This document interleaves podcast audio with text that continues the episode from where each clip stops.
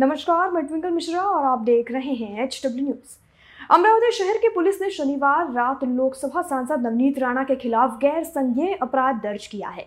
उन पर आरोप है कि उन्होंने 20 साल के एक युवक को बदनाम करने की धमकी दी है। नवनीत राणा ने उस युवक पर आरोप लगाया है कि वह दूसरे समुदाय की एक महिला का अपहरण और बंधक बनाने में शामिल था। पूरी घटना को उन्होंने लव जिहाद का मामला बताया। हालाँकि पिछले मंगलवार को लापता हुई महिला एक दिन बाद सतारा में मिल गई। उसने मीडिया के, मीडिया से बातचीत करते हुए बताया कि राणा ने उसके बारे में झूठी खबर फैलाई है और न तो अपहरण हुआ था उसका और न ही वह उस युवक के साथ कहीं भी भागी थी।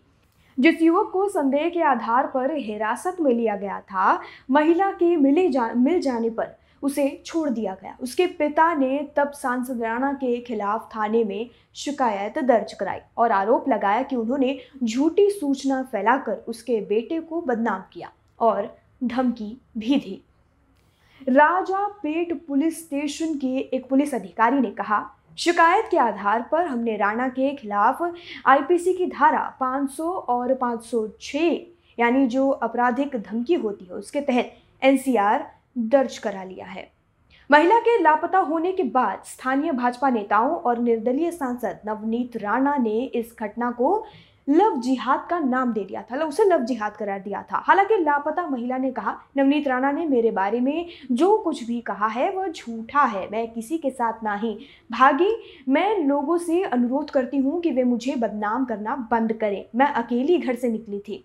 महिला के खंडन करने के बाद जब नवनीत राणा से एक चैनल ने संपर्क किया तो उन्होंने ना ही फ़ोन उठाया और ना ही कोई रिस्पॉन्स दिया।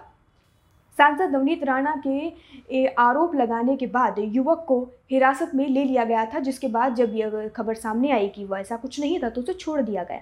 राणा के आरोपों का भाजपा प्रवक्ता शिवराय शिवराय कुलकर्णी के नेतृत्व में स्थानीय कार्यकर्ताओं ने भी समर्थन किया। सांसद ने यह भी दावा किया कि यह इस क्षेत्र में इस तरह का पांचवा मामला सामने आया है। निर्दलीय सांसद ने बुधवार को थाने में हंगामा करते हुए कहा कि वरिष्ठ निरीक्षक मनीष ठाकरे ने उनका फ़ोन कॉल रिकॉर्ड किया। इसके बाद नवनीत राणा का पुलिस से बहस वाला वीडियो था, वो सोशल मीडिया पर खूब वायरल होने लगा।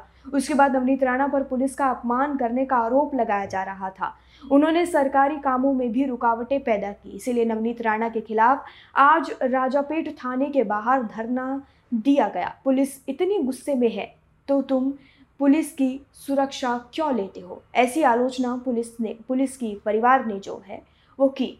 जब नवनीत राणा ने पुलिस स्टेशन में हंगामा किया तो पुलिस अधिकारी के परिवार वालों ने एफआईआर दर्ज कराई और उन्होंने यह भी कहा कि तुम्हें ऐसा नहीं करना चाहिए था। तो इस पूरी खबर पर अपनी राय कमेंट सेक्शन में लेकर हमें ज़रूर बताएँ। जिस तरह नवनीत राणा पहले भी हनुमान चालीसा को लेकर हनुमान चालीसा के विवाद पर वो सुर्खियों में बनी हुई थी और अब कुछ इस मामले को लेकर वो लव जिहाद के, लव जिहाद का नाम दे दिया उन्होंने एक लड़की के गुम होने पर। जबकि लड़की ने खुद सामने से कहा कि वो घूमने गई थी, वो बाहर कहीं अकेले गई थी, खुद से गई थी। तो इस पूरी खबर पर अपनी कमेंट सेक्शन तो इस पूरी खबर पर अपनी राय कमेंट सेक्शन में लेकर हमें ज़रूर बताएँ। वीडियो ही समाप्त होता है। धन्यवाद।